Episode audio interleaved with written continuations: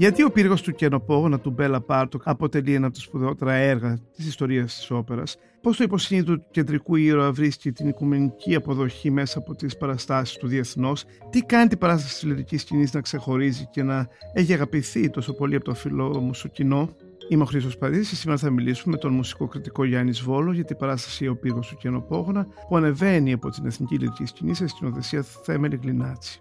Για να μην χάνετε κανένα επεισόδιο της σειράς podcast της Life of the Review, ακολουθήστε μας στο Spotify, στα Apple και στα Google Podcast.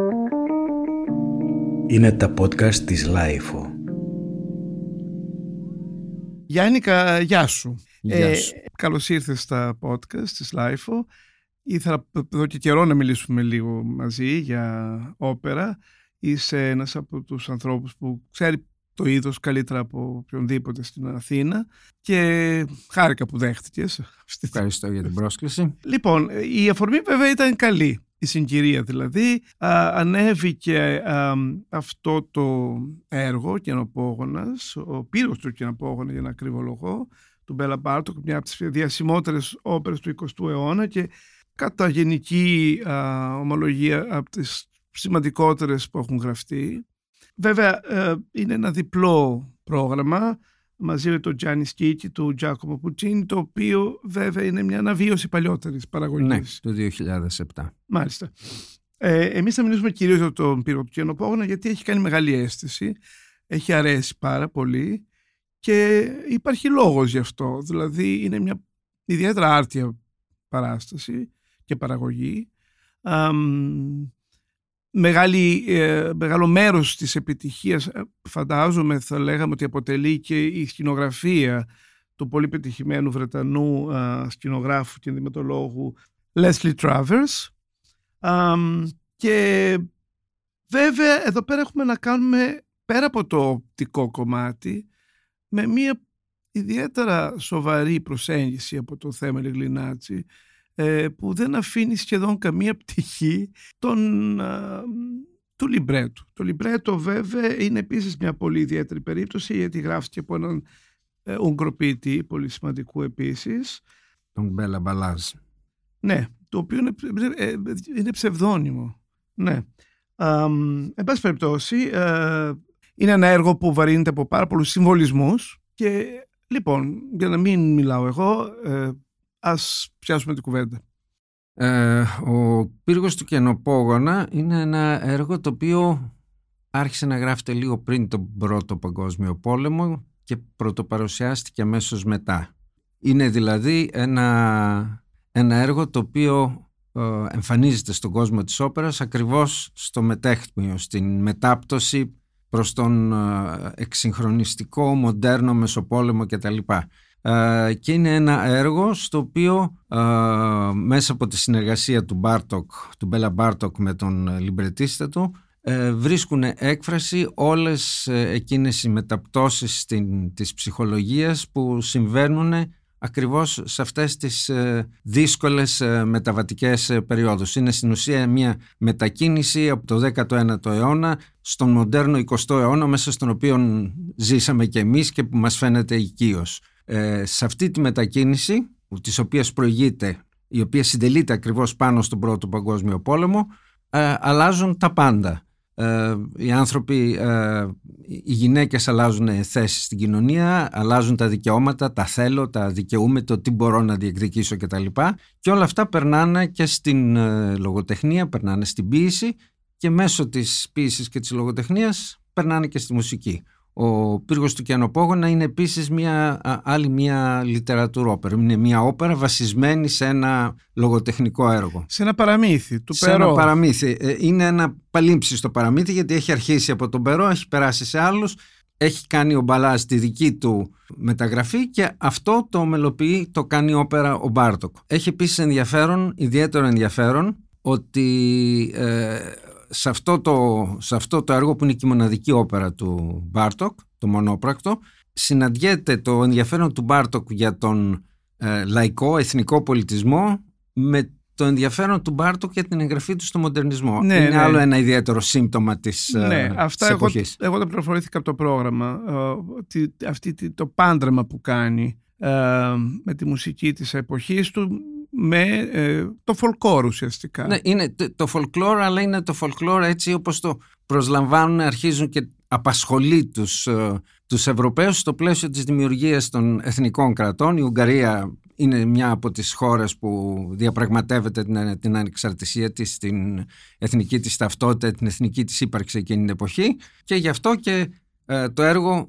ε, μελοποιείται στα Ουγγρικά, ασχολείται με ένα με μία μορφή, μάλλον το λιμπρέτο έχει μία μορφή μπαλάντας ε, η οποία χρησιμοποιεί μετρική κλπ. κλπ που έχει σχέση με τον ε, λαϊκό πολιτισμό τον Ουγγρικό. Ξέρουμε ότι ο Μπάρτοκ είχε ασχοληθεί για μεγάλο χρονικό διάστημα με την ε, συλλογή ε, παραδοσιακών τραγουδιών στην Ουγγαρία και στην Ανατολική Ευρώπη κλπ. Ε, επομένως συναντιούνται όλα αυτά μέσα στον ε, Κυανοπώγωνα και αυτό το κάνει και ένα από τα ε, κομβικά έργα στην ιστορία της όπερας. Ε, βέβαια είναι και ένα unicum όπως λένε. Είναι μοναδικό, δεν είχε αντίστοιχο ούτε πριν ούτε μετά. Αυτό είναι η, η μία και μοναδική όπερα που έκανε ο Μπάρτοκ. Μήπως ξέρεις γιατί δεν ξαναέγραψε όπερα; Δεν το ξέρω. Δεν, δηλαδή, δεν, δεν ενδιαφέρθηκε, δεν ε, ασχολήθηκε κυρίως με συμφωνική μουσική και μουσική δωματίου δεν, δεν του βγήκε πιθανότατα. Να, δεν, δεν γνωρίζω αν δηλαδή ξανασχολήθηκε ή είχε υπήρξει απόπειρα για να γράψει δεύτερη όπερα κλπ. Ε, πάντως από ό,τι καταλαβαίνω ε, η, η επιτυχία ήταν αρκετά σύντομη. Όταν το είχε πρωτογράψει και το είχε υποβάλει για παρουσίαση είχε απορρευτεί διαδοχικά ναι, ναι, ναι, δύο-τρεις ναι, φορές ναι. οπότε το, το ξαναδούλεψε, έκανε περικοπές, αλλαγές κτλ. Και, και παρουσιάστηκε πια το 18 στη Βουδαπέστη. Και από εκεί και έπειτα ε, σιγά σιγά ε, έγινε αποδεκτό στην υπόλοιπη Ευρώπη, δηλαδή, έφτασε δηλαδή και στις Ηνωμένες Πολιτείες. Πρόλαβε να το δει. Ε, ναι, βεβαίως. Να κάνει πρόλαβε. διεθνή καριέρα. Πρόλαβε να κάνει. Ε, βέβαια, εδώ που τα λέμε, είναι και λίγο δύσκολο να τραγουδηθεί σε μια γλώσσα η οποία δεν είναι δημοφιλής, δεν είναι είναι μια πάρα πολύ δύσκολη γλώσσα ναι. τα, τα, τα ουγγαρέζικα να τα τραγουδήσει κάποιος που δεν μιλάει Ακριβώς, ουγγαρέζικα. Ναι. Αλλά εκείνη την εποχή ε, γενικώ στα διάφορα μέρη οι τραγουδιστές τραγουδούσαν στη γλώσσα τους. Δεν ξέρω αν ε, όταν παρουσιάστηκε στο Βερολίνο ή στη Νέα Υόρκη και τα λοιπά αν το είχαν παρουσιάσει στα, στα ουγγρικά ή αν μεταφράσει. Ή αν είχε ναι. παρουσιαστεί σε, σε μετάφραση.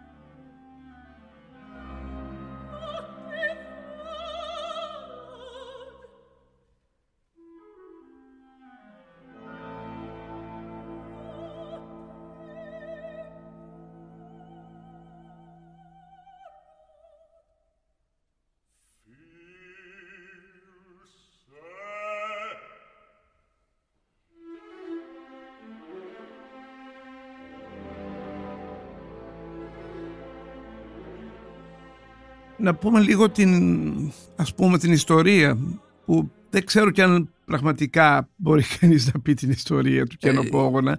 Είναι τόσο, ε, στην πραγματικότητα κάτω από την συμβολική πλοκή υπάρχουν τόσα άλλα πράγματα που συμβαίνουν. Ναι. Δηλαδή υπάρχει ένας άντρας και μια γυναίκα, ο καινοπόγωνας και ο Κιούδιθ.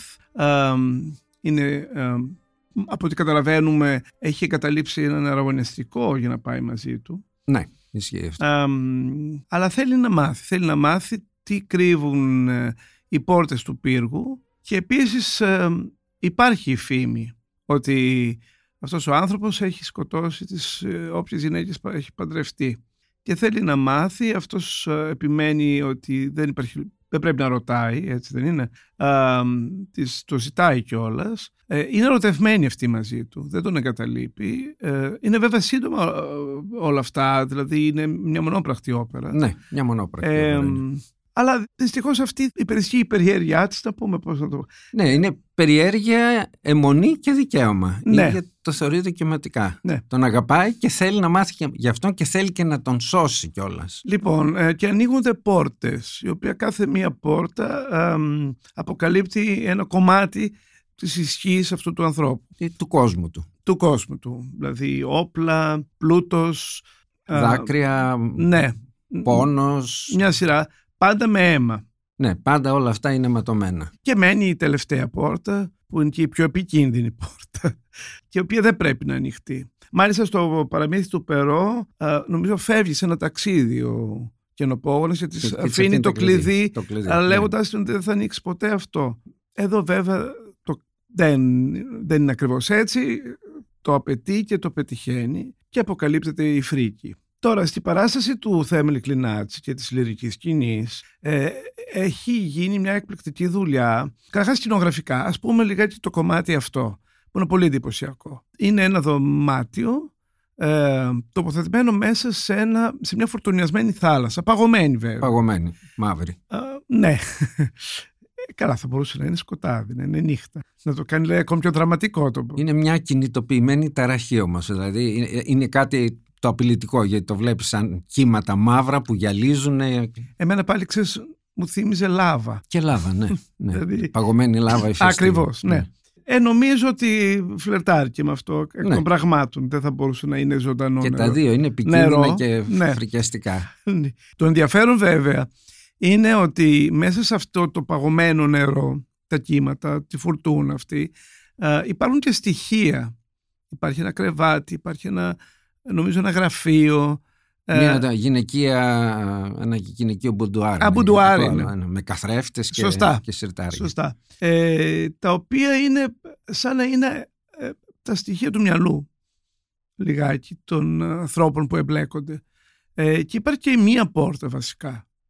Αυτή η πόρτα είναι που θα ανοίξει και θα κλείσει και επανειλημμένως θα μας αποκαλύψει τον κόσμο του Κιανοπόγωνα. Ε, το ενδιαφέρον βέβαια είναι και δραματουργικά ότι έχουμε αφενός μεν έξω από το πλάνο του δωματίου έναν ηλικιωμένο άντρα και ένα νεαρό, ένα παιδάκι, όχι νεαρό παιδί, ένα παιδάκι, παιδάκι πολύ μικρής ηλικίας, που προφανώς αναφέρεται στην πορεία ενός ανθρώπου, ενός άντρα και συγκεκριμένα του καινοπόγωνα φαντάζομαι και το κυριότερο που από εκεί θα, θα σου δώσω την πάσα υπάρχει ένας άρρωστος, ετοιμοθάνατος, ηλικιωμένος άντρας ξαπλωμένος στο κρεβάτι που κυριαρχεί σε αυτό το δωμάτιο. Τι έχει κάνει λοιπόν ο Θέμελης Γλινάτσης; Ο Γλινάτσης έχει ε, οπτικοποιήσει το ψυχολογικό τοπίο του έργου. Δηλαδή αντί να, ε, να μας οπτικοποιήσει της μετρητής αυτά που περιγράφει το συμβολιστικό λιμπρέτο του, του Μπάρτοκ, ε, μας ε, φτιάχνει ένα θέαμα που δείχνει το ψυχολογικό τοπίο και το ψυχολογικό τοπίο που βλέπουμε στην παράσταση αυτή είναι ένας μαύρος κόσμος, μια, ένα, μια κινητοποιημένη ε, απειλητική ταραχή και μέσα σε αυτό είναι ένθετο ένα μικρό άσπρο δωμάτιο και σε αυτό το δωμάτιο υπάρχει ένα κρεβάτι και είναι ένας άνδρας άρρωστος, ετοιμοθάνατος, κάτι τέτοιο.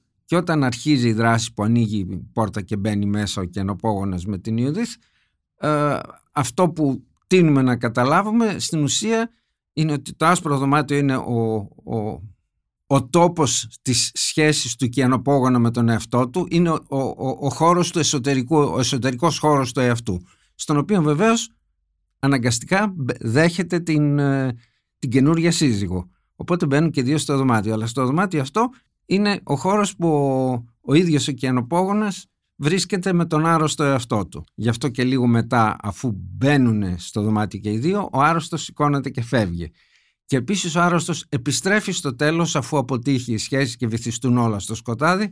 Η σκηνή, ε, το έργο τελειώνει με τον κιανοπόγονα πάλι να κάθεται στο κρεβάτι και να ταΐζει τον άρρωστο εαυτό. Είναι λίγο Είναι αστείο, μακάβριο, αλλά και, και, και ψυχολογικά είναι ζώρικο. Από εκεί και έπειτα όλα όσα βλέπουμε είναι περισσότερο ψυχαναλυτικές, ψυχολογικές αναγνώσεις. Έτσι, γιατί ε, εκεί που μιλάει ο, εκεί που ανοίγει, ανοίγει την πόρτα με τα, με τα όπλα, ε, δεξιά στο έξω από το δωμάτιο ανοίγει μια καταπακτή σαν καταφύγιο του Πρώτου Παγκοσμίου Πολέμου και βγαίνει ένα παιδάκι ντυμένος στρατιωτικός, σαν σα στρατιώτης και παρελάβνει μπροστά. Η γενιά που χάθηκε. Η γενιά που χάθηκε και η, η νιώτη βιασμένη αυτόν πόλεμο, έτσι. Που, ναι, αυτό εννοούσα. Ναι, ναι. Που είναι παιδάκι και αναγκάζεται να κάνει το στρατιώτη. Και αυτός ανεβαίνει προς το αριστερό άκρο της, της σκηνής όπου τον περιμένει μία μάνα, μία χοντρή με στήθη και αυτά και τα λοιπά και αφού φύγει το παιδάκι η μάνα μετατρ... αλλάζει και μετατρέπεται στη γυναίκα ερωτικό σύμβολο. Βγαίνει μια γυναίκα με σόρουχα και ζαρτιέρες ναι, και τα λοιπά. Ναι, και πολύ διασκίζει όμορφη, τη ναι, ναι. σκηνή Ναι. Και πάει στο άλλο άκρο της σκηνής όπου όταν ανοίγει ε, ο, ο κενοπόγονας ε, την πόρτα με τα πλούτη η γυναίκα πηγαίνει και στέκεται μπροστά στην, ε, στην- στον καθρέφτη και φοράει κοσμήματα κλπ. κλπ. Στην ουσία αυτό το οποίο βλέπουμε είναι ένας ερμηνευτικός αναδιπλασιασμός της δράσης ο οποίος γίνεται έξω από το πλαίσιο. Αλλά αυτά είναι περισσότερο μπερδεμένα όταν τα λες ε, παρά όταν τα βλέπεις. Δηλαδή όταν τα βλέπεις τα εισπράττει κανείς οικαστικά και βέβαια υπάρχει και η μουσική, η, η συνοχή της δραματουργίας την οποία παρέχει η μουσική.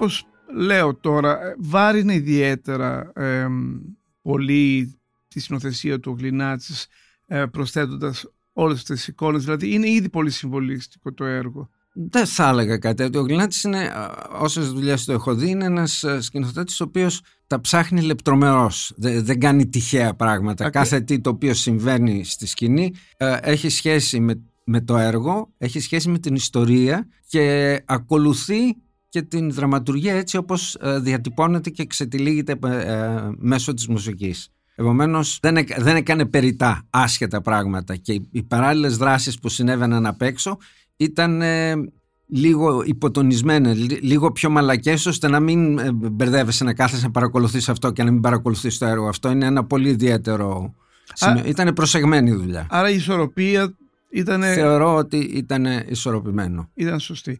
Ε, εδώ να πω λιγάκι ότι πάντα σύμφωνα με αυτά που έχει πει και ο ίδιος το περιβάλλον του, του εσωτερικού χώρου αυτού του δωματίου ε, παραπέπει παρακαλώ στο βέρτικο του Χίτσκοκ. Ε, αυτό ναι, υπάρχει και ένα χιτσκοκικό. Άλλο, άλλωστε τα 50's είναι ο τόπος της μυθολογίας των μεταπολεμικών χρόνων. Μέλ Μόρο, ο Χίτσκοκ, όλα αυτά. Και τα ρούχα που φοράνε είναι εποχής... ε, Ναι, υπάρχει μια αυστηρή γραμμή, υπάρχει ε, ένας μινιμαλισμός, μια ψυχρότητα που ε, αυτός ήταν ο στόχος τους πάντως, τον, ναι. του σκηνογράφου και του ε, σκηνοθέτη.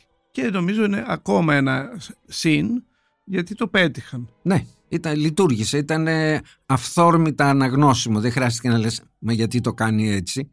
Όταν τα πράγματα τα βλέπεις και τα καταλαβαίνεις κατευθείαν σημαίνει ότι είναι σωστά διατυπωμένα στη σκηνή. Ωραία. Ας πούμε κάτι περισσότερο για τη μουσική και για τις ε, ερμηνείες. Είναι ένας χώρος που τον ξέρεις πάρα πολύ καλά. Νομίζω ότι μάλλον σε ικανοποίησαν για να θελήσεις εδώ να, να μας μιλήσεις ήταν για αυτά. από κάθε άποψη θετικό. Ε, η, πόσο καλά ξέρεις το, την πορεία των δύο προ- προ- πρωταγωνιστών; Η, την Βιολέτα Λούστα την είδα, την είδα και την, νομίζω την είδα για πρώτη φορά σε πρωταγωνιστικό ρόλο. Τον Τάσο Ποστόλου τον ξέρουμε χρόνια, είναι από τους πρωταγωνιστές της ε, λυρικής, όριμος τραγουδιστής και νομίζω ότι ήρθε και πολύ ωραία και πολύ δίκαια στη, στην καριέρα του αυτό το αυτό ως κορύφωση, δηλαδή με τη φωνή που έχει και με τις, ε, με τις αντοχές που έχει, με την ποιότητα της φωνής ήρθε και τέριαξε γάντι που λένε. Και βέβαια έκαναν και οι δύο ένα ασύλληπτο άθλο το να μάθουν αυτό το έργο στα, στα Ουγγρικά. Το ξαναλέω, είναι μια γλώσσα ε, ε, ελφιαλτικά ξένη προς τη δική μας και προς, προς τις άλλες ευρωπαϊκές γλώσσες με δύσκολους τονισμούς κλπ. κλπ, κλπ. Ναι.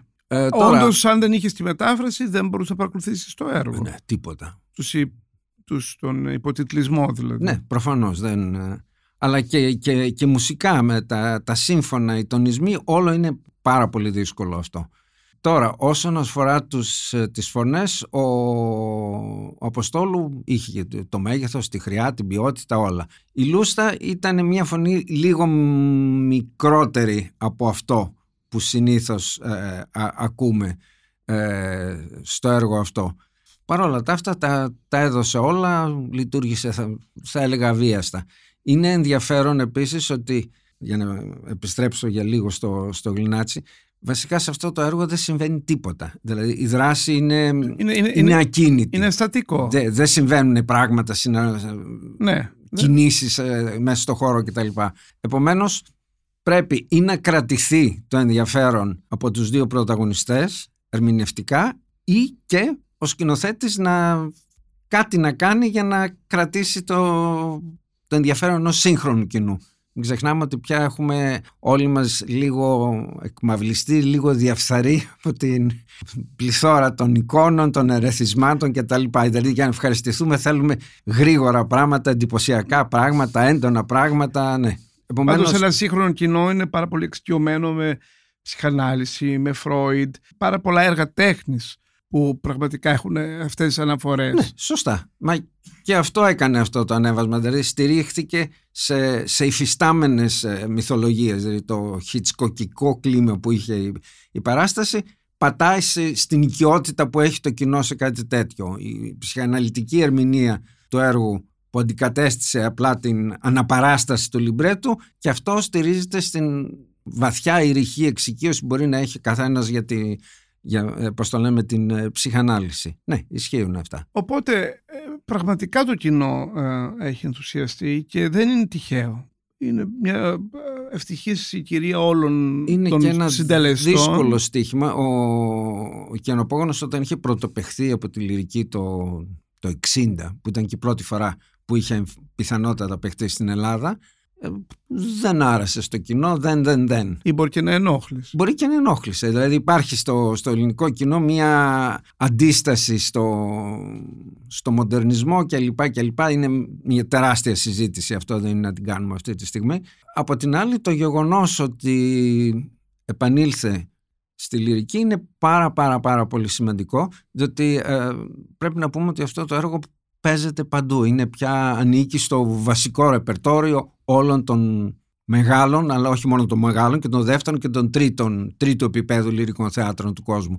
Επομένως, έπρεπε να μπει και στη λυρική. Και είναι πάρα πολύ καλό που μπήκε και που κερδίθηκε το, το στίχημα και άρεσε. Εσύ το έχεις ε, ξαναδεί σε μορφή ε, παράστασης; Ζωντανό το είχα ξαναδεί παλιότερο όταν είχε ανέβει στο Μέγαρο σε μια demi concertante παραγωγή νωρίς στη δεκαετία του 90 και το, το έχω δει σε βίντεο πολλές φορές. Είναι, ανεβαίνει, ανεβαίνει συνέχεια και παντού. Ναι, οριμάζει μαζί με όλα αυτά που, ακριβώς, ακριβώς που εξελίσσονται κοινωνικά στην ακριβώς, ακριβώς. σύγχρονη ζωή. Ε, πάντως είναι από τις λίγες φορές που βγαίνοντας από την, στο διάλειμμα ε, είδα τέτοια καθολική αποδοχή. Ναι, ήταν ε, μια ωραία παράστασης ε, και σφαιρικά ισορροπημένη. Καμιά φορά οι παραστάσεις μπορεί να είναι καλές μουσικά, να μην ε, τραβάνε πολύ οπτικά ή το ανάποδο. Αυτό ήταν μια σφαιρικά ισορροπημένη παραγωγή, ωραία παραγωγή, προσεγμένη και η μουσική του Μπάρτοκ είναι υπέροχη και να πούμε και εδώ γιατί πρέπει να τα λέμε όλα ότι και ο αρχιμουσικός ο Βασίλης ο Χριστόπουλος έκανε εξαιρετική δουλειά με την ορχήστρα της Λυρικής. Δεν είναι καθόλου αυτονόητο δηλαδή ότι μπορεί να ακουστεί ε, ο Μπάρτοκ ε, έτσι. Μάλιστα.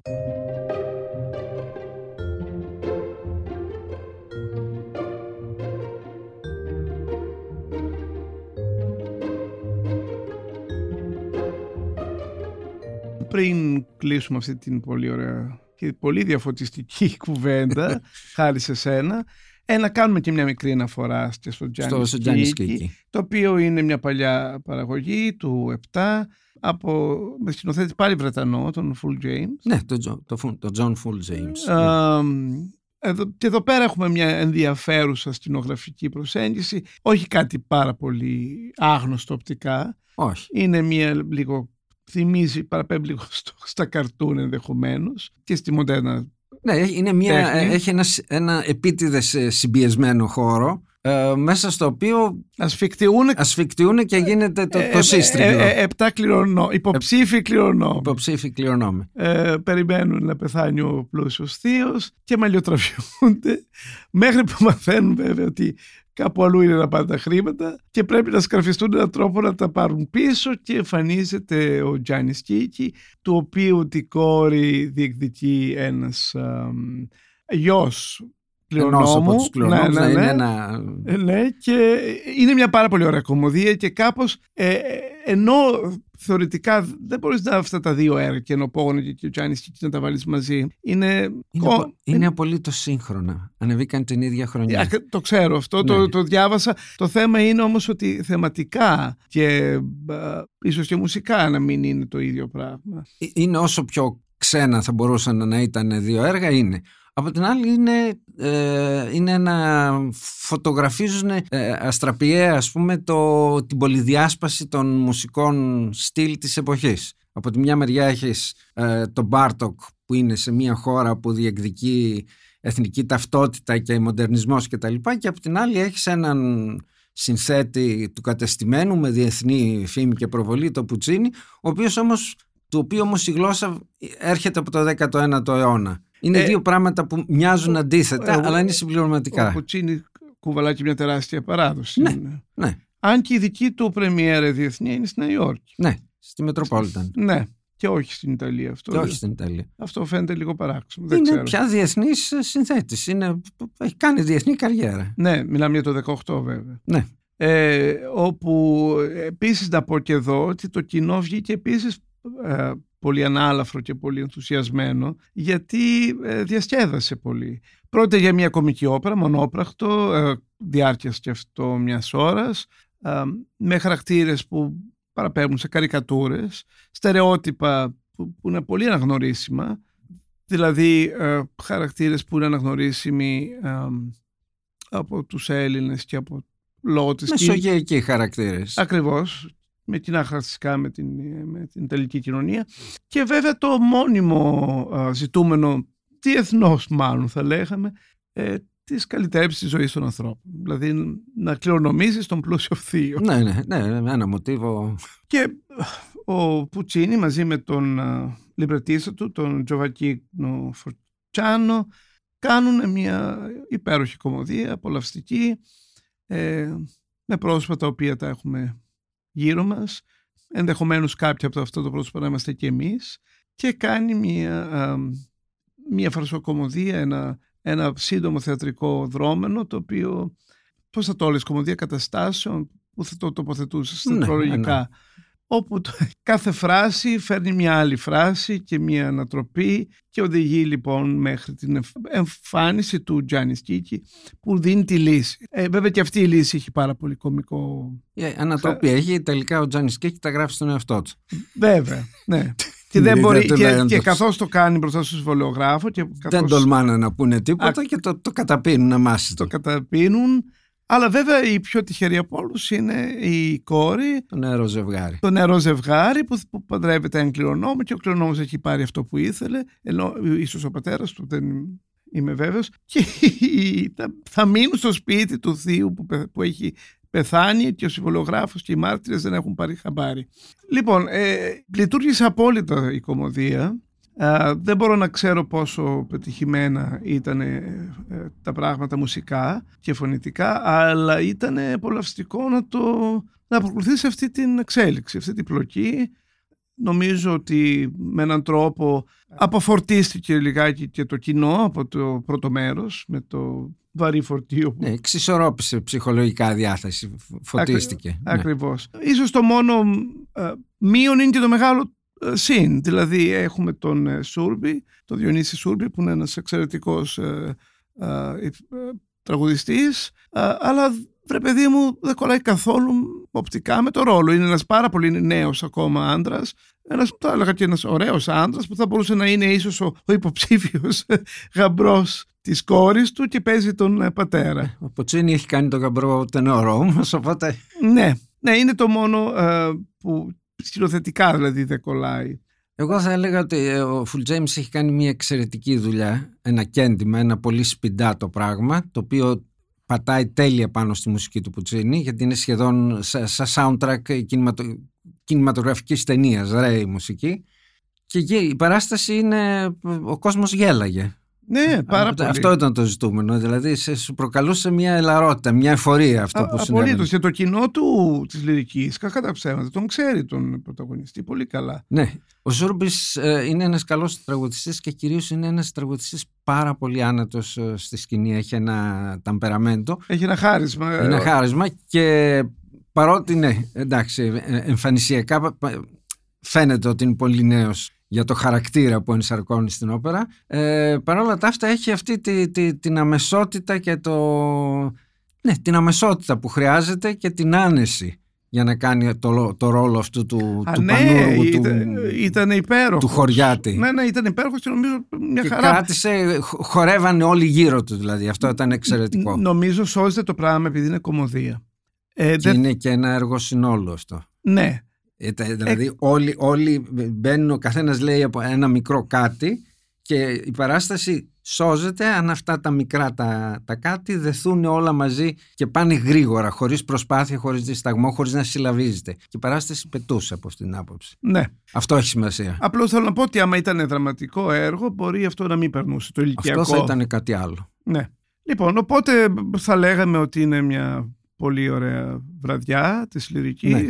αυτό το δίπτυχο και ένα απόγωνα σε Τζάνι Σκίκη και για τις παραστάσεις που απομένουν όποιος προλάβει να βρει εισιτήρια ας, ας πάει να τα δει γιατί θα περάσει πραγματικά πολύ ωραία και θα ικανοποιηθεί από κάθε Έτσι. άποψη. Γιάννη ευχαριστώ πάρα πολύ. Και εγώ ευχαριστώ.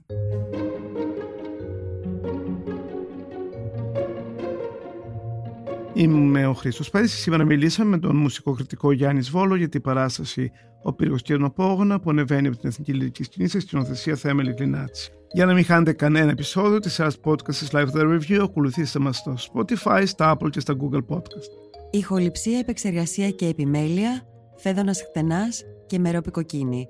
Ήταν μια παραγωγή της LIFO. Είναι τα podcast της LIFO.